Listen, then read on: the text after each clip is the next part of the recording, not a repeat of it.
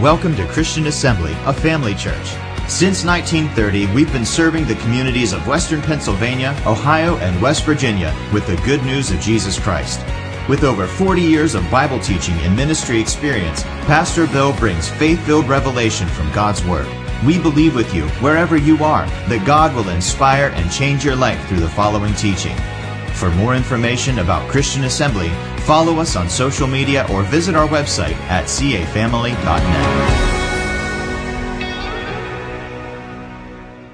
How many of you know that when Jesus got up in the morning, he didn't have any negative confessions about himself? He didn't. No, he said things like, I am the bread of life. If they had mirrors back then, he looked into a mirror and just said, I am the bread of life. He said, I am the way, the truth, and the life. And no one comes to the Father except through me. Right? He said, I am the door. Didn't he say that? I am the true vine. I am the light of the world. He didn't say, I am ugly. He didn't say, I am afraid. He didn't say, I am poor. He had no negative confessions about himself because he knew who he was and who he is. And so he made wonderful declarations about himself. And so it's important that we recognize our need to make declarations that line up with the Word of God about ourselves and not that say about how we see ourselves in the mirror. When you get up in the morning, what's the first thing that you say when you look in the mirror? Hmm. I'm in need of a shower. I'm in need of some makeup. Not me. and the list goes on and on. what about I am redeemed by the blood of the Lamb? What about I am fearfully and wonderfully made? How about that? Isn't that a good thing to say in the morning? I am healed by the stripes of Jesus. I am filled with Holy Ghost power. And let that list just go on as you look to the Word of God. Instead of looking at yourself and seeing some flaws and that sort of thing and identifying them and saying, I am not happy with the way I look. I am not happy with my nose, my ears, my little balding spot right there. I didn't notice that until I saw that on the baptism. you can't see on top of your head. it's like, oh, ah, praise God. What a revelation. We've all been there. Well, most of us, some of us, whatever. I don't know. Where am I going with this? I don't know. I am, though. Redeemed. I am delivered. I am healed. I'm set free. I am growing hair. Praise God. Amen. Isn't that what our faith is all about? I am more than a conqueror through him that loves me. I am a world overcomer by my faith.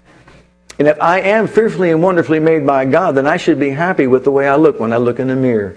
Because I'm not looking just at who I am in the flesh, but I've been fearfully, wonderfully made by God. I am redeemed. I am a new creation. I am the righteousness of God in Christ.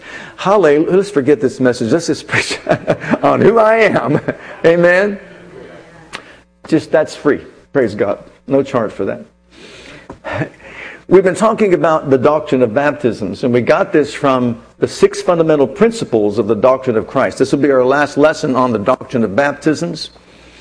Uh, and we talked about the three baptisms. We're baptized by the Spirit into the body of Christ. We're baptized by a believer in water. Then we're to be baptized by Jesus with the Holy Ghost and fire. Those are the three baptisms spoken of as being foundational principles of the doctrine of Christ. And so thank God that we can be baptized with the Holy Ghost and fire as well as being baptized into the body of Christ and baptized in water. Well, we talked about the fact that when a person is filled with the Holy Ghost, it's the same as being baptized with the Holy Ghost. Because Jesus said you'll be baptized with the Holy Ghost not many days hence in Acts chapter 1.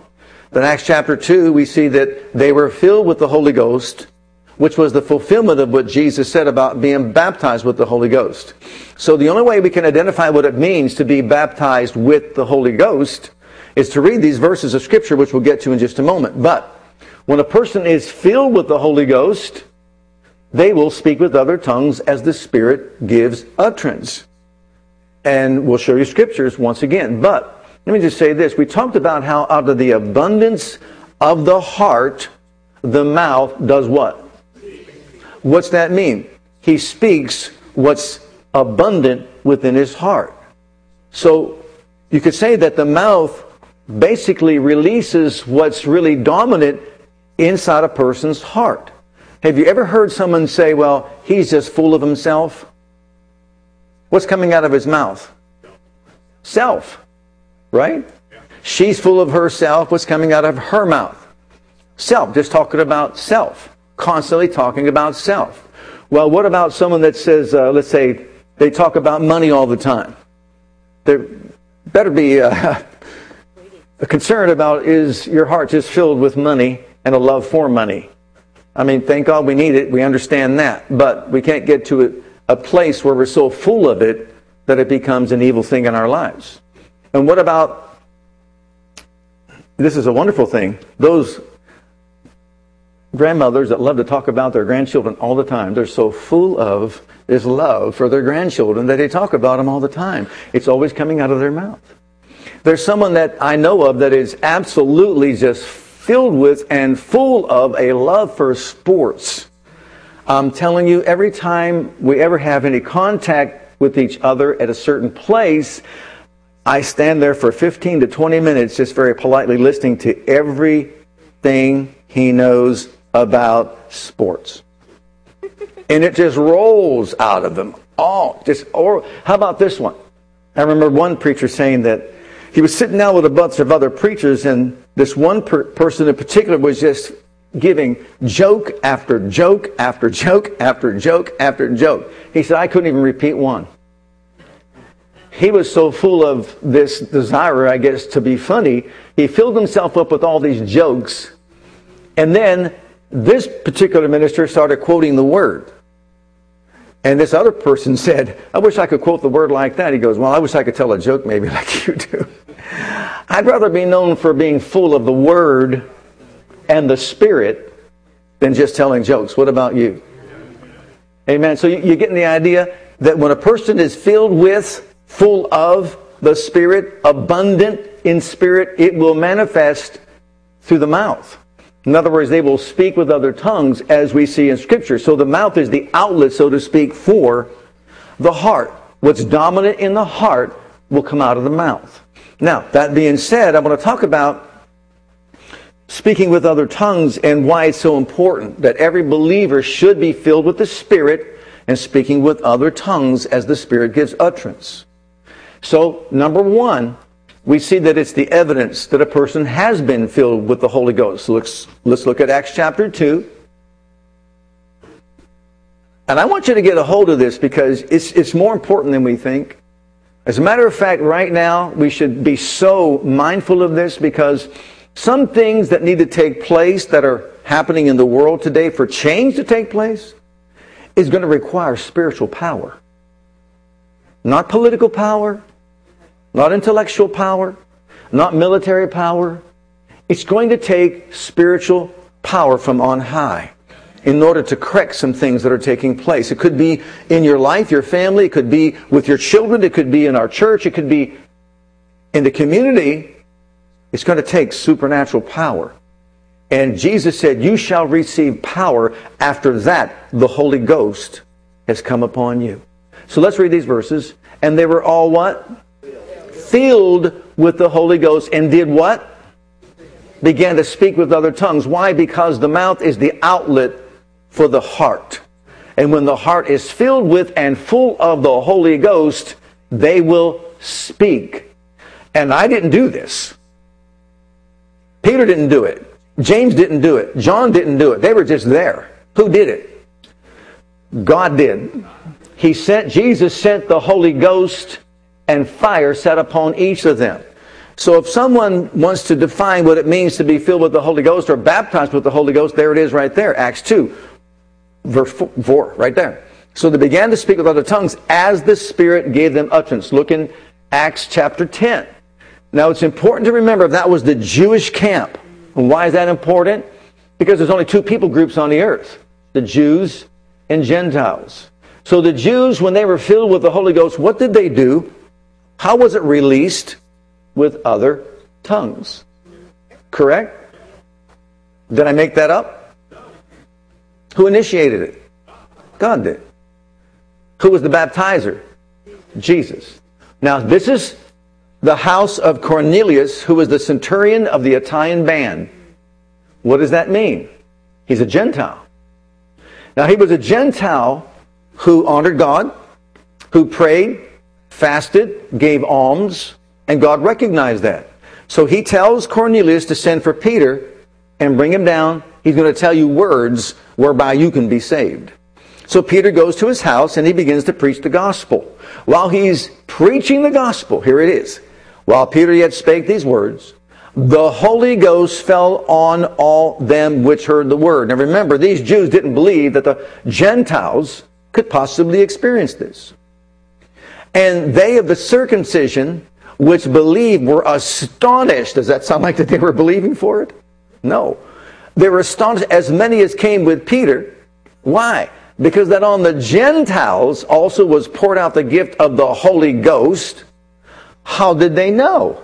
For they heard them speak with tongues and magnify God. You know, speaking in tongues magnifies God. Then answered Peter, Is there anyone that can forbid water that these shouldn't also be baptized? And they were baptized in water.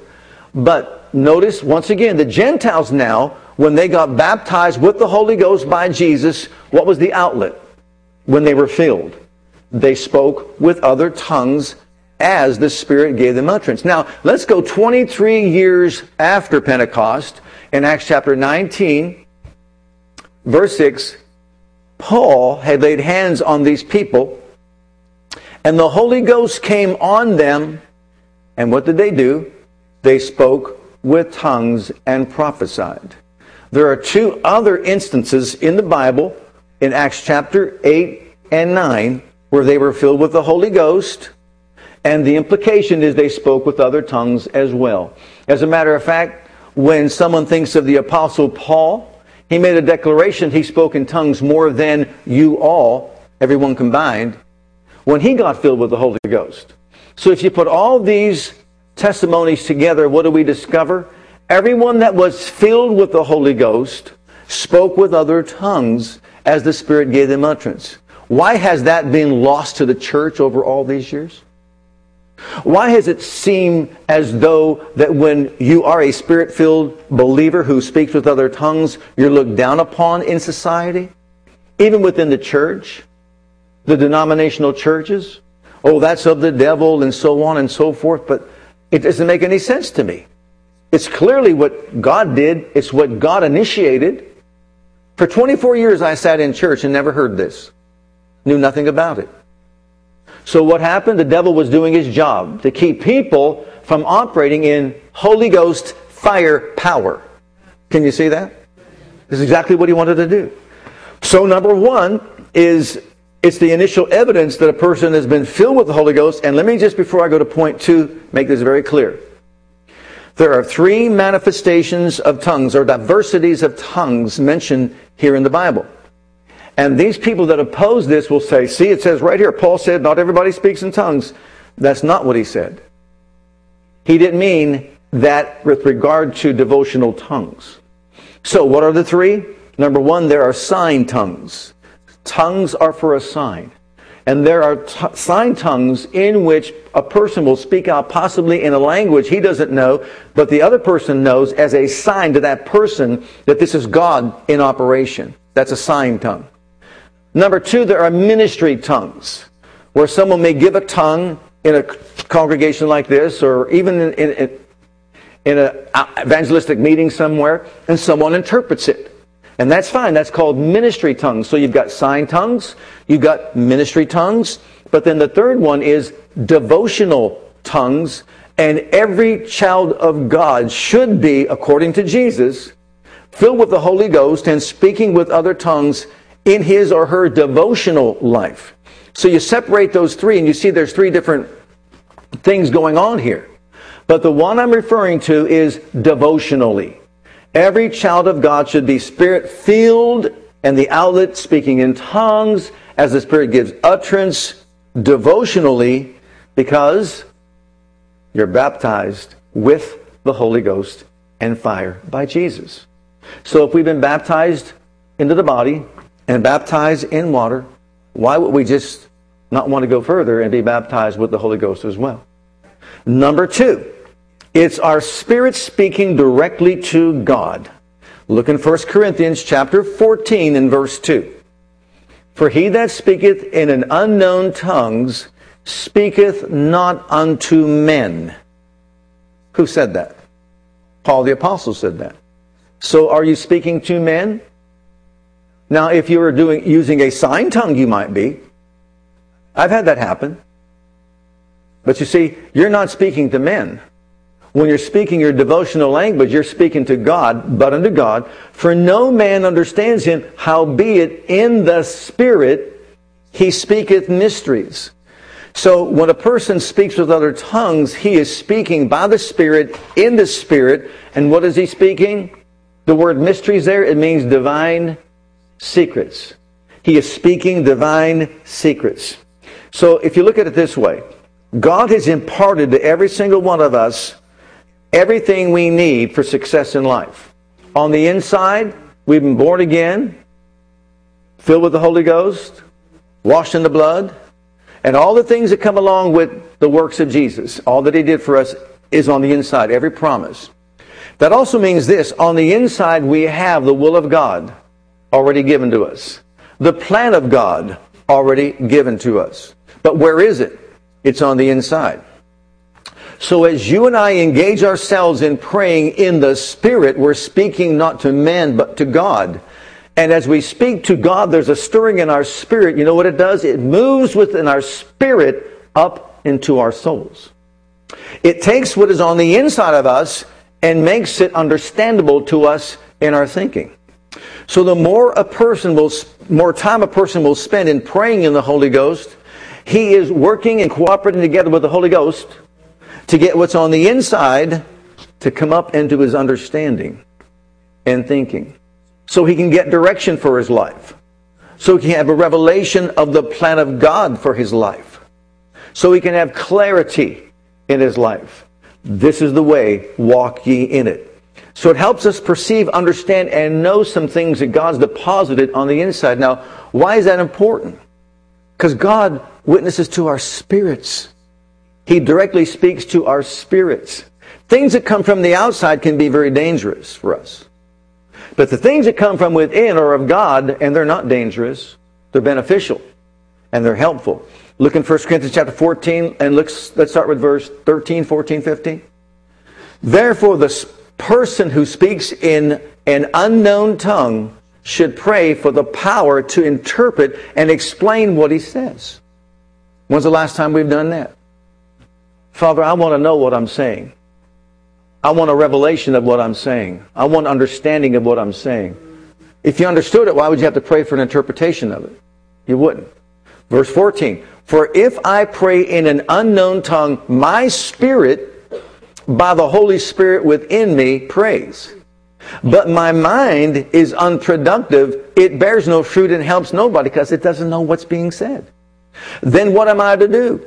Notice, I will pray with my spirit, by the Holy Spirit that is within me, but I will also pray intelligently with my understanding and mind and understanding. I will sing with my spirit by the Holy Spirit that is within me, but I will sing intelligently with my mind and understanding also.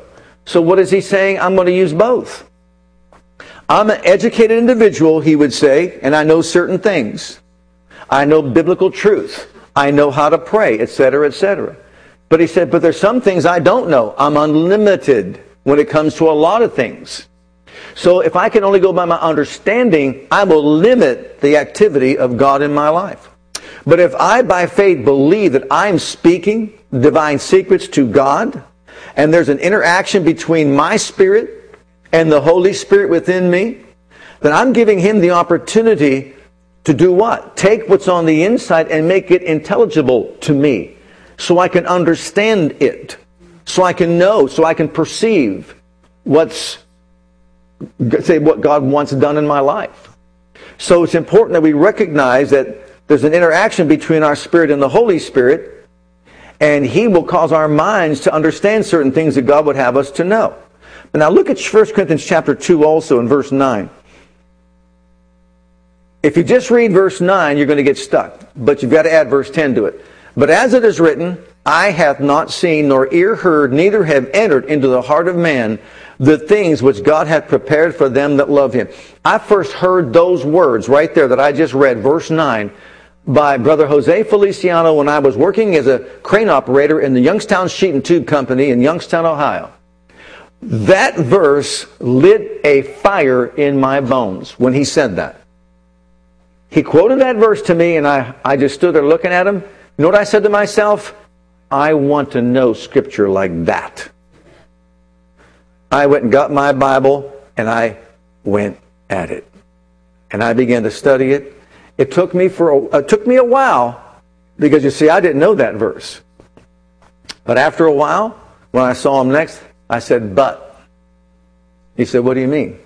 I said, "But." But what? But God hath revealed them to us by his Spirit. For the Spirit searches all the things, yea, the deep things of God. For what man knows the things of a man, save the Spirit of man which is in him? Even so the things of God knows no man, but the Spirit of God. Now we have received not the Spirit of the world, but the Spirit which is of God, that we might know the things that are freely given to us of God. So I said, if you stop at verse 9, then it's like you never saw it, you never heard it, you can't have it in, inside, you don't even know anything about it. Uh-uh. He was saying, yeah, there's a lot more on the other side, we understand that. But God, by His Spirit, has done what? Revealed them to us inwardly. And as we pray in the Spirit, once again, we move them from spirit to soul. And then we start seeing some things. I see it now. That's what you want me to do, Lord. I got it. I see it. It could give birth to your faith to receive something from God. This is what I want you to do. That's how I want you to pray. So the value of praying in the Spirit is beyond anything we could possibly imagine. Because once again, our interaction is with God in spirit, who then creates understanding in our lives. Number three, it's a means of self edification. Now, the word to edify or edification in the Greek, if you go back, it's like an archaeological term. We could say it like this Has anybody ever added on to their house? Anyone? Am I the only one that's ever added on to my house? Raise your hand if you've ever added on to your house added on an addition. I'm looking at my son here. His house started when it was like this, and now it's like this. Uh, and he's learned how to do a whole lot, you know. Well, what happened when you added on to your house? You expanded your square footage. You enlarged your borders. You enlarged your tent. You made more room for the children's toys. For company to come over right? You've done something to enlarge, you could say, the capacity that you have within your home. Maybe to bless other people. We added a room in our house. And so on. So you understand that. Well, that word is talking about this.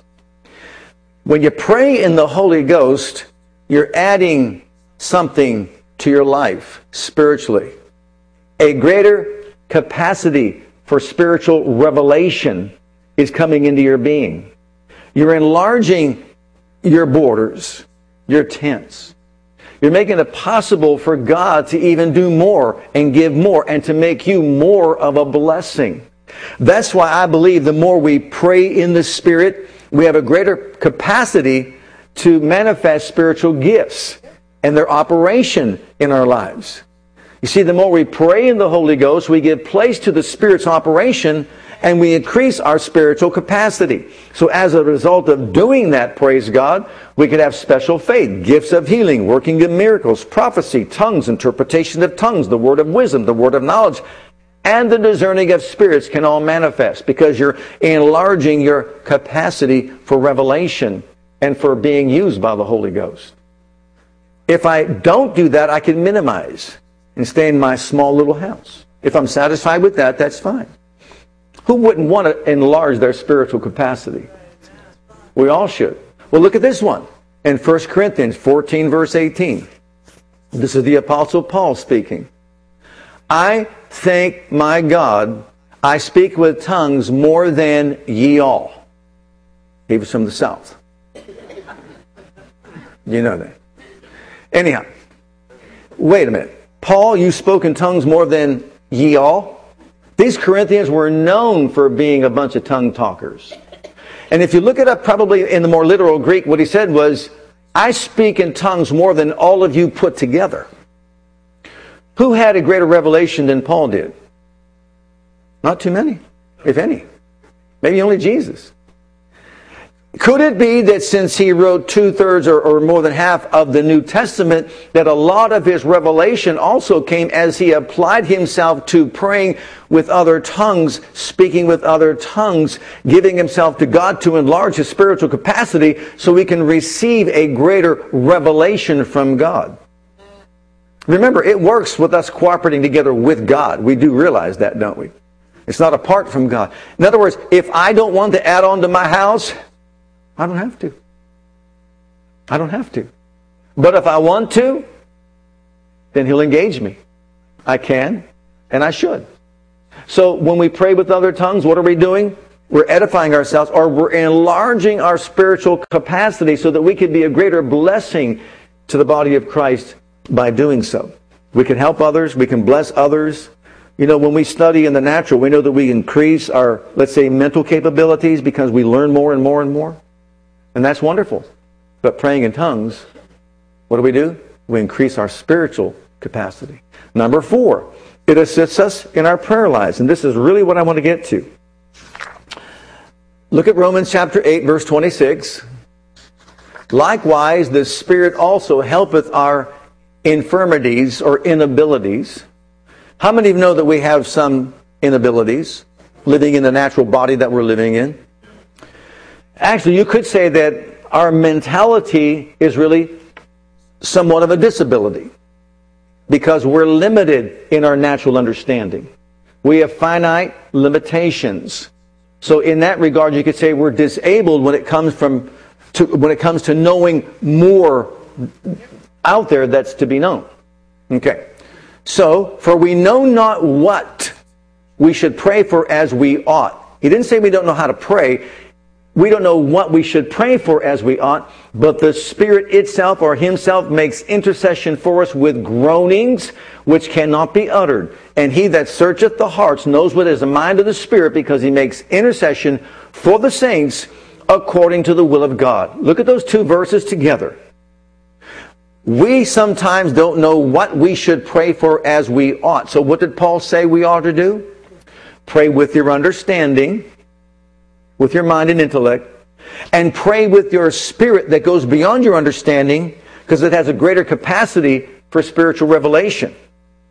So, if I'm praying for a loved one that might not be walking with God or walked away from God, I could use my natural understanding and say, I bind the demonic activity that's caused this person to, to do whatever they're doing.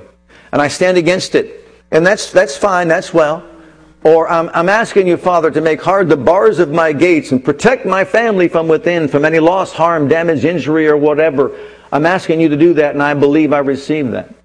But how many of you know that God's a little bit smarter than I am? And a little bit smarter than you are. Correct? He knows exactly what needs to be prayed out. He knows exactly what needs to be targeted. And so I may say that, Lord, open up their eyes. I bind the darkness that blinds them. I release the power of your spirit, and I believe that they're going to receive the light of the, of the knowledge of the glory of God in the face of Jesus Christ. And that's fine. I can pray that way. But there can be something more that needs to be prayed out. So when I then shift over and say, now Holy Spirit, help me, take hold together with me against my inabilities to produce results, and pray out through me the Father's perfect will in this matter, what am I doing now? I'm engaging the Holy Spirit. I'm allowing Him to pray through me the Father's will in a perfect sense. It bypasses my disability, which is what? I don't know everything. And then God can go to work in a more powerful way in that person's life. Why wouldn't I want that? If you recall the testimony of Charles Finney, how many of you heard of Charles Finney? Charles Finney was a tremendous evangelist who would go from city to city and evangelize the different cities. Before he would ever go, he would commit himself to prayer. And also, he had an individual by the name of Father Nash who would go sometimes even before him, and he would just get into a hotel room and get on his face. On one occasion, going into a city, Father Nash went into a hotel, locked the door, and was on the floor in prayer, in groaning, and praying out to God, as that verse just said there. The Holy Ghost giving you something, a groaning, something that you can't articulate, but you're praying out of your spirit. And the one maid was so concerned because after three days he, he was still there doing that. And she said she listened by the door and she heard this groaning taking place. What's going on? And so when Charles Finney came along and she said, I didn't know what to do. I knocked on the door, opened up the door, and there he was laying on the ground groaning in prayer. You say, oh, yeah, don't be concerned about it. That's just he's alone with God because we're, we're expecting revival here. And you know what? Everywhere he would go into the cities, he didn't have to pull down ruling religious spirits. He didn't have to do spiritual warfare like flying in a plane. Everywhere he went, the people of the city got saved in large numbers and stayed walking with God as they did their follow up work afterwards. You see, the key is prayer. It's joining forces together with God to accomplish His purposes in the earth. But we don't always know what to pray for as we ought because we are limited by our finite understanding. But when we give ourselves to prayer as He did and they did, and you're praying in the Holy Ghost, you're engaging the Spirit of Almighty God, who knows a whole lot more than we do. Can you see why the enemy does not want God's people praying in the Holy Ghost? Because now you're limited to your understanding. But when you're praying in the Holy Ghost, thank God Almighty, you're joining forces together with the greatest force on the planet. It's Holy Ghost fire. And you're engaging His work in your life and ministry in your family, whatever. So you're praying with your understanding, but you're also praying with the Spirit. Number five, it impacts our faith. It impacts our faith. Look at Jude 20. In Jude 20, but you, beloved, building up yourselves on your most holy faith. How? Praying in the Holy Ghost. So once again, as you look at the scriptures and you read terminology like this praying in the Spirit, praying in the Holy Ghost. What's he talking about? Praying in other tongues. Someone says, no, that just means praying with more gusto. No, no, it's not praying with more gusto. No, it's praying with other tongues. It's groaning in the Spirit. And you're building yourself up on your most holy faith. Now, this word here, building yourself up, actually means to charge yourself up. The other one meant to expand your borders. This one means to charge yourself up. Now, how many of you have a cell phone? I should say, how many of you don't have a cell phone? Did you notice that if you use it for a lengthy period of time, that it'll finally get down to the place where it's red?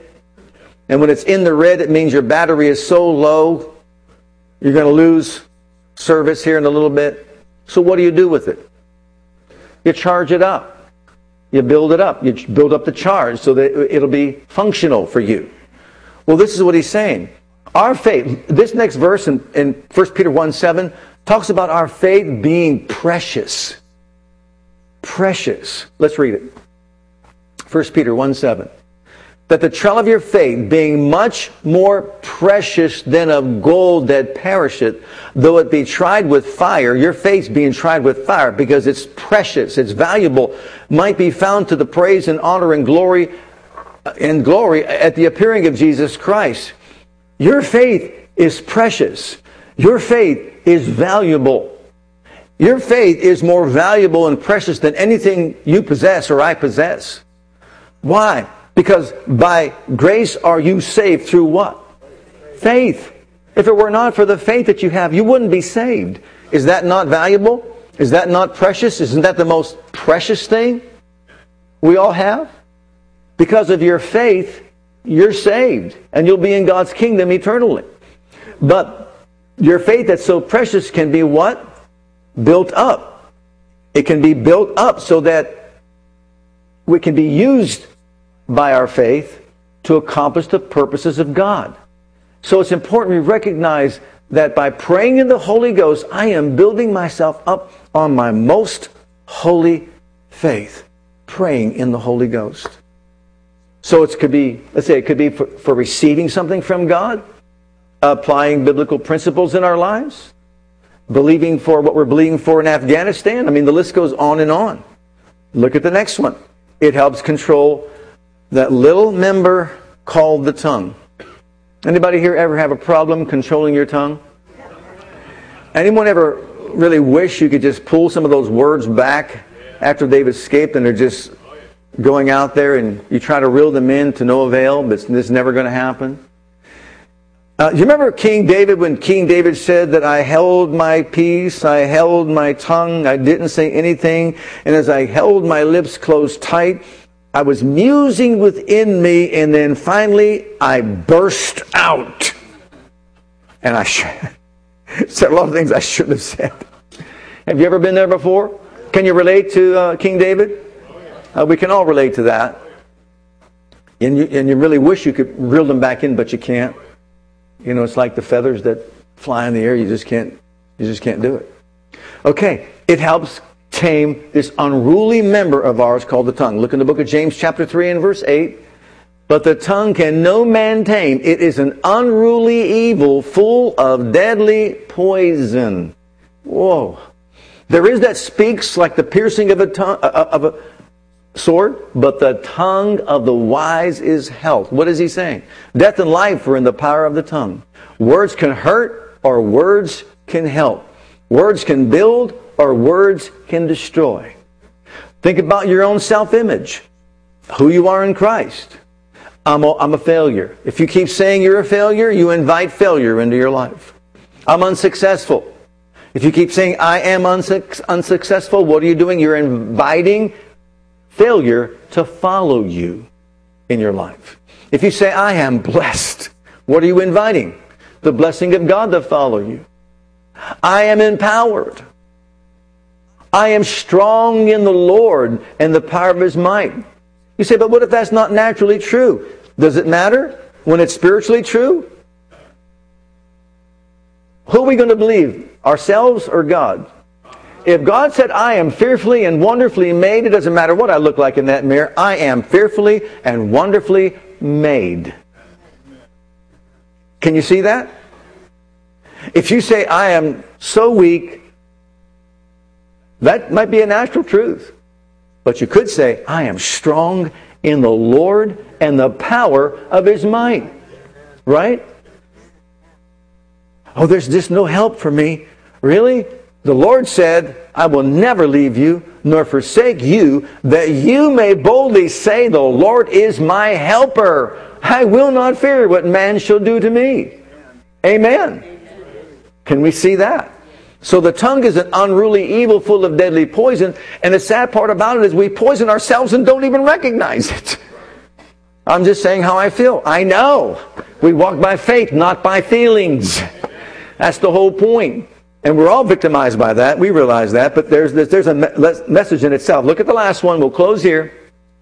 It reminds us of the indwelling presence of the Holy Spirit. Look in the book of Ephesians chapter 5 verse 17. The apostle Paul talks about maintaining a spirit-filled life. We can be filled with fear, filled with worry, filled with anxiety, filled with doubt, filled with unbelief, filled with whatever, whatever, whatever comes down the pike. Or we can do this. Wherefore be ye not unwise, but understanding what the will of the Lord is. Well, what's the will of the Lord? Be not drunk with wine where is, wherein is excess, but be filled with the Spirit. In the Greek, it's be being filled with the Spirit. It's a continuous action. Be being filled with the Spirit. How? Speaking to yourselves. Yes, the Bible promotes speaking to myself. Who you talking to? Me?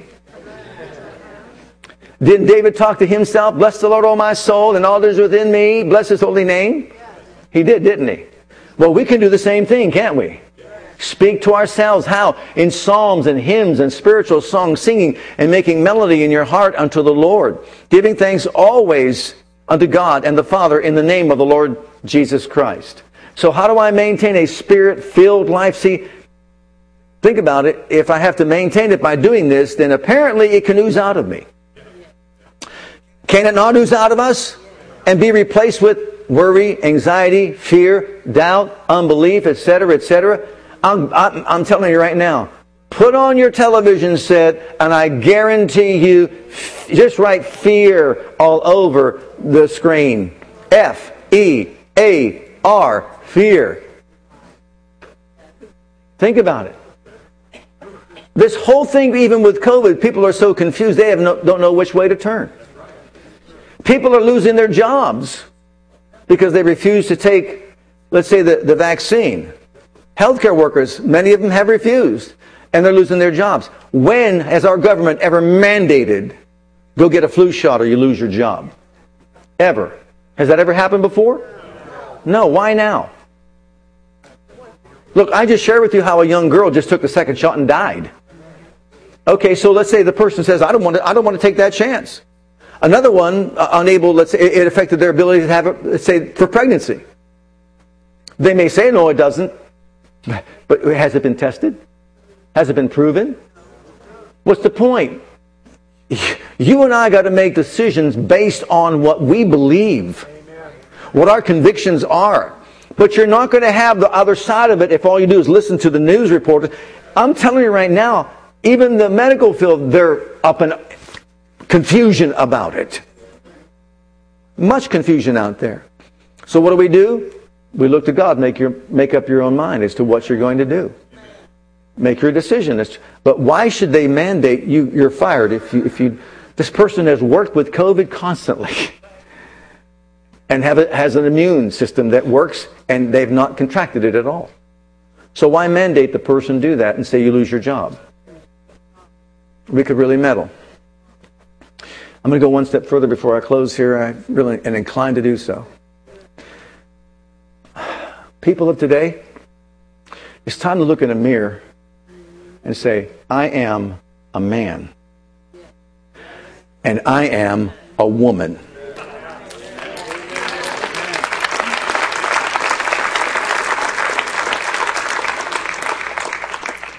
And if I think otherwise, then I will get the help that I need.